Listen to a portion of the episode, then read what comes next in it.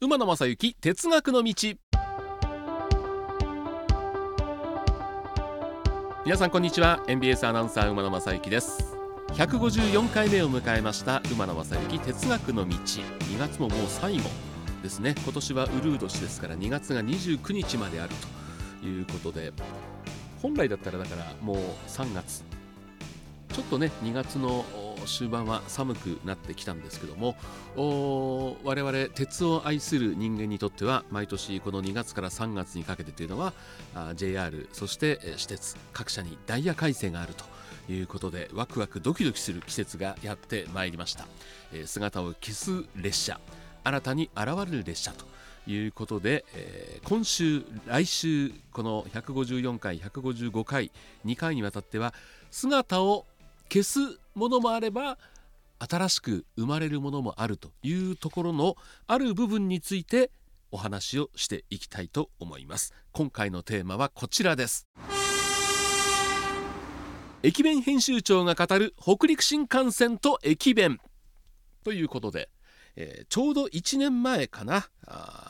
昨年の2月に2回第98回99回にゲスト出演してもらいました、えー、私の4年先輩になります、えー、毎日放送報道情報局の澤田隆三さんです。よろしくお願いします。よろしくお願いします。前回、はい、来てもらった時にも話をしたんですがあのかつて私が夕方ニュースのボイスをやってる時の編集長、はい、ということで、えー、あの澤田さんというのはですね前回出た時もお話ししましたが、まあ、鉄分の中でも駅弁、はい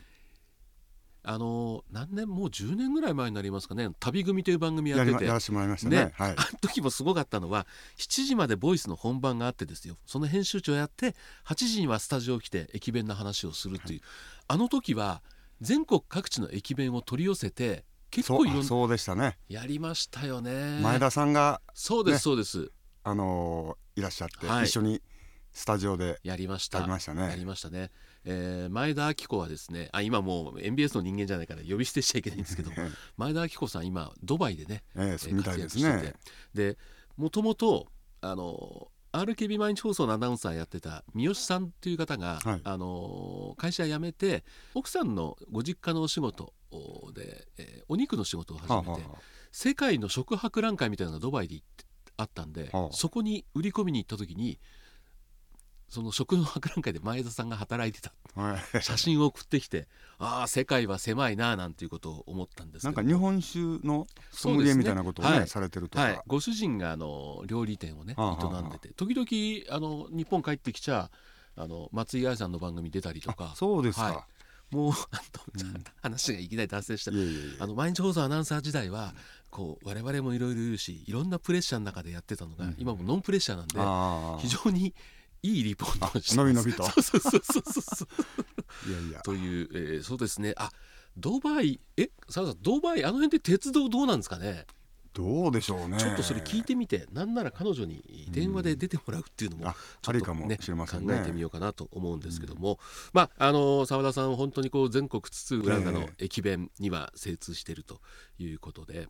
前回ですね、はい、えー、私2月の頭に北陸新幹線の延伸部分金沢敦賀間の試乗会に行ってきて、はい、試乗会ですんでそのいわゆるいろんな売店の営業とかないんで、はいはい、その辺がどう変わるかっていうのはちょっと分からなかったんですが、はあはあ、まあ、変わるところも当然出てくるわけですよね。ええ、そうですね。はい、その辺を中心に佐さん今日はね、はい、いろいろ話を聞いていきたいなというふうに思います。はい、はい、お願いします。まずやっぱり今回も行って思ったんですが敦賀で乗り換えなきゃいけない、はいはい、ここですよね。そうなんですね。ね。うん、今あの大阪からですと、はい。まあ、サンダーバードに乗って、うん、えー、まあ、金沢まで行くと、はい、おまあまああ2時間40分とか、うん、そうですね、まあ、あのゴールによってね幅はね違いますけども、はい、そうするとあお弁当広げながら、うん、まあ、場合によったら缶チューハイとか、はい、缶ビール飲んでほろいでいい頃にちょうど金沢に着くとところが今回は確かにスピードは速くなるんですけど、サンダーバードに乗っまでは一緒な鶴ができたら降りないといけない、でそこは馬野さん経験されたように乗り換えて新幹線で行くと、い、うことなんです。で最速でも20分少ししか今に比べてねね早くならないんですよね。はい、だけども、あのー、料金がですね、うん、今あの JR のあの見ますと、うん、サンダーバード時代よりも新幹線で、えー、やると1620円、うん、高くなると、はい、ここもちょっと辛いところですね関西のあの利用者にとっては。20分で割るとですね、はい、1分、えー、80円ぐらいって。細かい。そうそうそう。それをどう思うか。そうですよね、はい、えー、まあとはいえ、うん、あのー、まあできるものは、うん、できるものはどう楽しむかというふうに、ね、鉄としては考えていきたい前向きに。はい、ということで、まあ、駅弁で言いますとですね、うん。はい、まずあのポイントは敦賀敦賀はいでこの敦賀駅っていうのはあの、うん、塩庄というですね、はい、え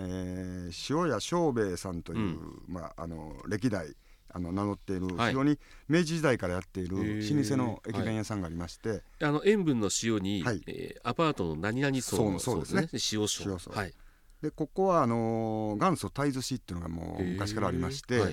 で実は私が初めて列車の中で食べた駅弁っていうのはこの鯛寿司だったんですよ。敦賀で買ったんですか？敦賀で。あのー、なんていうか地元の人と、うん、あのー、海水浴に行きまして、はい、その帰りに、まあ、どっかのまあその、近所の大人の人が買ってくれたと思うんですけども、はい、それを当時200円ぐらいだったかなという記憶が。昭和、はい、えー、46年頃です、うんうん、万博の次の年ぐらいです、はい、えー、それ初めて、はい、それがまあ小学校の時で、まあ、そういうこともあってですねこの敦賀駅のあの鯛寿司ってすごく、あの思い入れがありまして今も、あの売ってるんです。であの非常に鯛の皮の身をですね、生かして、押し寿司にして、で食べやすいように9切れぐらいに切ってあるんですけどもこれあのぜひ一度、あのま召し上がった方もね多いかもしれませんけど、それと敦賀駅っていうのはあの乗り換え需要が増えますので、えー、かなり今後駅弁的にはですね、うん、駅弁屋さんとしては非常にこう需要が増えてというのはあの東北新幹線がですね、うん、まず八戸まで行った時に、はい、敦賀と同じように八戸で乗り在来線に乗り換えて、はい、えー、青森方面へ行くという時に八戸の駅弁屋さんがですねものすごくあの需要が増えて一気にあの業績を伸ばしたと。はい。でいろんな新しい駅弁をですね、うん、その時に出たっていう事例が過去にありまして、はい、まあ、それと似たようなあ。の現象が敦賀でひょっとしたら起きるんじゃないかなと。八戸の延伸の時には、はい、もうその先の新青森とか新函館北斗までの延伸は決まってましたよね。決まってました。だけど今回は、はい、敦賀の先までレールは伸びてますけども、はい、まだルートも決まってない、ね、ということは敦賀での乗り換えの時期っていうのは相当長い時間がある。チャンスですね、これね。チャンスなんですよ。ただ逆にですね、うん、あのー、米原がどうなってくるのかなと、で米原あのまあ名古屋方面あるいは東海道新幹線で、ね、米原であの乗り換え客があるんですけど、実はこの間米原の地元のあの報道の駐在担当のカメラマンに聞きましたら、非常に米原は心配していると。鶴が延伸によってですね、米原が錆びれてしまうんじゃないか右手は米原の駅弁もですね、この先どうなるんだろうかということで今後の延伸はぜひ敦賀から米原で、あのジョイントしてほしいとなるほどそうか。東京から行く一つのルートとしては、はい、米原経由で行くというルートがあるから乗り換え需要があるけども、はい、東京からも鶴が直接行くようになりますよね。はい、で名古屋からの白鷺はあそこでスイッチバックするだけで、はい、そうか。そうなんですちょっと米原がねそういうことです、ね、乗り換え需要が減るんじゃないかと、なるほどなるほど。まあ、そういうことで、まあ、敦賀が今後、うん、あの駅弁のですね、うん、あの新規開拓も含めて新商品が出るんじゃないかと、はいいうような期待はしています。敦賀の駅って、はい、まあ、言い方悪いですけど、本当に静かな、はい、なんかこう悲しい、はい、特に僕冬行ってるんでいうだ敦賀の街自体が、うん、あそうかでもホームの駅の外に出るという需要は乗り換えだからあんまりないのかな。そうなんですね。ね敦賀の在来線のホームって独特の緩いカーブはしてて、ねはい、何とも言えんわびしさっていうか、うん、あります。昔の国鉄の駅っていう雰囲気がね。とそうですね。あの特に僕は思い出があるのは、はい、トワイライトエクスプレスで札幌から帰ってきた時は、はい、あそこで機関車交換するんですよ。長い間止まっててそのちょっと先の方がねゆるく、えー、大阪方面に向かって左側に、はいはいはい、でその先に敦賀機関区があって、はい、機関車がいっぱい見えてという、はい、なんか独特のだからあれですよ。あの今はそのホームにサンダーバード白崎が入ってますけども、サンダーバード白崎に関しては新しくできる新幹線のホームの真下に在来線ホームができるんで、あそこには行かなくなるんですね。特急はね。なるほどなるほど。はい、で、えー、そこからの在来線は今のところを通るんでしょうけど、うんうんうん、だその辺もちょっと変わってきますよね。敦賀のまあそういうちょっとこうね古い、はい、いい意味でのこう、うん、レトロな雰囲気がなんとかね残ってほしいと思いますけども昔はホームに駅弁の売店があったんですよ、はい、昔っても割に数年前まで。そうですか、えー、それやはりあのホームで買う人が減ってきて、うん、今はあの改札出た売店で、はいうん、あのそこに集約して駅弁売ってるんですけど。はいはいはいはい。なんかでも最近ってその駅弁屋さんも駅にある、ちょっと風情がなくなったというか、ね、コンビニみたいな感じになってるんで、はい、ちょっとこれは大阪駅でもねそうだと思うんですけどもその辺の風情も変わってきたなっていうね、ね、感じはしますよね。でまあ、これからお話ししますけど、うん、あの福井駅も金沢駅も富山駅も、ホームに駅弁の売店兼立ち食いそば、うん、立ち食いうどん屋があったんですけども、はいまあ、例えば福井駅はホームからなくなって、うん、改札で出たところで、うん、あの越前そばっていう、あの立ち食いそば屋さんがありますし、うんうん、富山は以前はねあの立山そばっていう、はい、富山はまだちょっと最近在来線確認してないんですけども、うんうん、ひょっとしたらまだ残ってるかもしれないですけどそうそう立ち食いそばもそれぞれの駅のそうなんですよ。名前がねそれぞれの地域の名前がついてね。そうなんですよ。よかったですね。金沢はね、うん、白山そばだった。なるほど。わかりやすい。わかりやすい。ですね。いや別にだから、うん、あの特別なそばっていうわけじゃないんだけど なんかネーミングについつい惹かれて、うん。はい、フラッとこう入ってしまうというか、はい、まあ、それも旅のねあの面白さで。金沢から行って越前武生いう駅、はいはいはいはい、ここはちょっと在来線から離れてる場所で、はい、まあ、大きな駅っていうと福井ですよね、はいはい、福井の駅がね意外と質素だったんですよ。あそうですか。一面二線です。新幹線でああいう形って僕初めて見たんですよ。一面二線ですか。一つのホームに上下線が来るというね非常にシンプルな県庁所在地の駅としては非常にシンプルかなという感じで。だからそうなんです。売店やってないんでどんなものが売ってるか分かんないんですけど、うんうんうん、福井の駅弁というと福井はね、うん、結構あのー、質が高いんですよ。はい、番章という、うん、あのー、順番の番に、はい、章は匠とか、はいはい、でここはね昔からカニ飯。あのカニの形したそうですプラスチックの器の、はいはいはい。はい、でご飯に特徴がありまして、はい、いわゆるメスガニ、うん、メスガニでよく味噌とか言われる、はい、あと内子と言われてるこう、甲羅を外すと、はい、ちょっとこうオレンジ色の硬い部分があるんですけど、それをご飯と一緒に炊き込んでですね、でご飯の上にあのまあ多分紅ザイガニだと思うんですけど、カニのほぐし身をこうのしてあるっていうあの非常にカニ寿司っていうの結構多いんですけども、はい、カニ飯っていうのは、まあ、北海道はいくつかあるんですが、なかなか珍しいので、はい、昔からのこれも有名駅弁でで冷えるとですね、うん、あのちょっとこうフライパンで温めると、うん、カニチャーハンのようななるほど。持ち帰って。持ち帰って。あのまあ、冷たいまま食べるのも駅弁の,、あの一つなんですけど、はい、このあのちょうどね、うん、カニと一緒にそのご飯を炒めると、はい、あの本当チャーハンのような、え。ー、いろんな食べ方してるんですね。あるんですよね。はあ。じゃあ1個は一つは車内で食べるように買って、はい、もう一つは持って帰ってって。いう買い方も、ね、福井のカニ飯はあると、ね、福井はあのそれ以外にも、うん、あのいっぱいいろんな駅弁がありまして、うん、あのまあカニ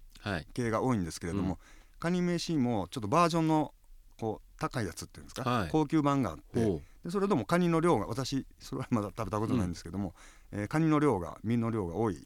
らしいのでもし懐に余裕があれば、はい、そっちもチャレンジしてもらってもいいかな,、なるほどなるほど。あとあの笹寿司っていって、はい、笹の葉でくるんだ、まあ、いろんなあの酒とか、うん、えー、サバとかを包んだ、はい、それもちょっとこう一口サイズなので食べやすいし、お土産にもいいかなと。多分福井は10種類以上駅弁あるんじゃないかなと思いますね。僕あのカニ飯についてるスプーンの先がフォークになってる、はいはいはい。あれあれいいですね。あれいいですよね。食べやすくて。スプーンの先がフォーク。よく考えましたよね。一本で済むそういうね。ね、えー、ソースカツ丼とかね、はい、そんなのそうですね、うん、ソースカツ丼忘れてました、はい、あのー、えー、福井ってあのーうん、洋食屋さん、はい何軒かあるんですけど、こうやっぱり地元の、はい、えー、まあ B 級グルメっていいますかそれでカツ丼が結構有名でですね、はい、で、まあ、一口サイズとかちょっと大きめのカツ34枚を、はい、えー、独特のソースにつけて、うん、でご飯の上にのっけて出すんです、それをそのまま駅弁にちょっと残念ながらまだ、うん、そ食べられてないんです。けどでも福井のまあ、うん、一種のまあ地元の,、あの郷土グルメっていうか、うん、B 級グルメとしては、あの時々ねテレビ番組なんかでも取り上げられてます。それを、はい、まあ、駅弁にしたということで、うん、これもちょっと一回チャレンジしてみたいなと。福井,、ね、はい、でずっと行くと加賀温泉。加賀温泉、はい。えー、その次は加賀温泉。加賀温泉は、うん、まあ、高野商店というですね、古い駅弁屋さんがありまして、ここはもともとカニ寿司が、カニ寿司寿司って濁らないんだよカニ寿司。ここの辺こだわりですね、はい、カニの押し寿司で、それもあの食べやすいように正方形にカットしてて、でお箸でこういただくと。いう以外にですね、加賀温泉はあここ数年すごくいろんな商品、今チャレンジしてるところがあってですね、えカニ系でいうとですね香箱ガニ、ご飯のカニ寿司という、はい、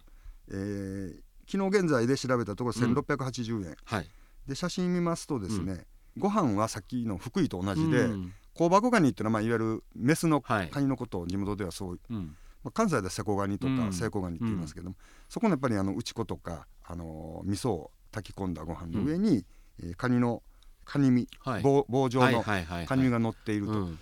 でところがこのご飯のカニ寿司っていうこの、うん、多分そのカニ身が酢の味付けをしてあるんではないかなと。いうことで下は味ご飯なんだけど、うん、上はあの酢で締めたカニの身っていうことで、これなかなか珍しいなという、はい、これはぜひ一度近々チャレンジしてみたいなと思います、それそれ以外にですね、あののど黒飯、はい。のどくろ金沢の大町市場とか結構、はい、結構高いんですよね。ですよね。うん、干物でも一匹大きいのはあの2,000円ぐらいしたりとか、はい、まあ、高級魚で知られるんですけど、うん、そののどくろを、まあ、焼いたの上に乗っけたご飯が、うん、これ1,400円という値段で、これも珍しいんじゃないかなと思いますね。はい、で次金沢。今出てきましたけど、はい、大町市場の話もね。金沢もですね、うん、あの地元の古い老舗の料亭で大友楼というところが、はい、あ昔から金沢の駅弁をやってまして、うんはい、えー、昔はですねいろいろ面白い駅弁があって、うん、昭和50年代1970年代に私が中学生の時に行った頃は、うん、土壌のかば焼き弁当っていう。土壌っていうとね東京あっちの方っていうイメージあるんですけど、土壌をあのちょっとまあ開いてかば焼きにしたのがまあ2匹分ぐらいですかね。あとはまああのいろんなおかずがあってその包み紙今も大事に持ってますけども。包み紙のねコレクターですからね。っていうのもあったんですけど最近ちょっとですね、あの大友楼さんは、うん、あちょっと種類を絞っている感じがありまして、はい。うん、えー、に例えば二段重ねのお重になった、はい。えー、年家御前、うん、まあ、前田家の、はい、あのー、まあ、地元ですので、うん、年家御前という、まあ、これは高級幕の内みたいな感じ、うん、だけど今時珍しいお重二段になっているという、はい、ちょっと見た目豪華な、えー、加賀百万石のこう維持といいますか、はい、それをちょっと感じさせるお弁当ですね。あと今全国全体的な傾向なんですけど牛肉を使ったお弁当がやっぱり売れるらしくて、はい、牛肉ど真ん中とかね米沢牛のはい。で各自でね、うん、何々牛何々牛って今競ってますけども、うん、えー、特製牛肉弁当っていう、うん、これ1380円というホームページでは、うん、ちょっと値上がりしてるかもしれませんけども、はい、そのこれはのご飯の上に、あのー、まあ、煮た牛肉を、まあ、一種の、えー、コンパクトな牛丼のような形で、はい、まあ、若い人なんかはあのこういうお弁当は人気なんじゃないかなというふうに思います。だ金沢駅は、あの村さん行かれたようにやっぱり北陸時の中心ですので,、え最近は東京も大阪もそうなんですけどもういろんな沿線の駅弁をですね、そこにままとめて、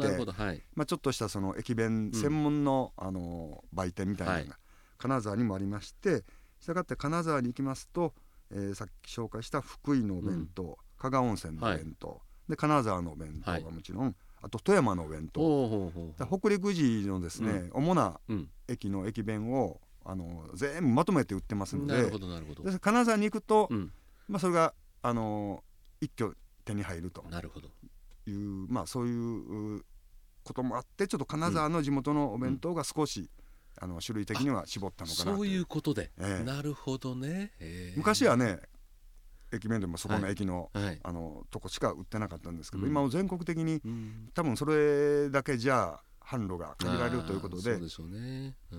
大体新幹線ができて、その乗車時間が短くなってるんで、はいはい、乗車中に食事をとるっていう機会がなくなるっていうね、ね、ありますよね。結構そのさっきの話出たようにやっぱりお土産で持って帰るという人も結構最近多いみたいですね。なるほどね、はいまあ、あの北陸本線というのはもう長くからある歴史のあるところがこのまあ新幹線に変わるとい。うことで、はい、おお話も出てきましたけども駅弁屋さんもいろんな老舗のね、はい、お弁当屋さんがあるということですね。澤田さんからは来週その老舗ならではのエピソードなんかもね聞きたいと思いますので、はい、次週もよろしくお願いします。お願いします。えー、皆さんお腹減ってきましたでしょうか？えー、ぜひぜひ、えー、とりあえずはあのホームページを見てその駅弁を眺めて、えー、実際にどれを食べようか選んでいただけたらいいかなというふうに思います。馬野正幸哲学の道第154回は以上でございます。では皆さんこの後もご安全にお過ごしください。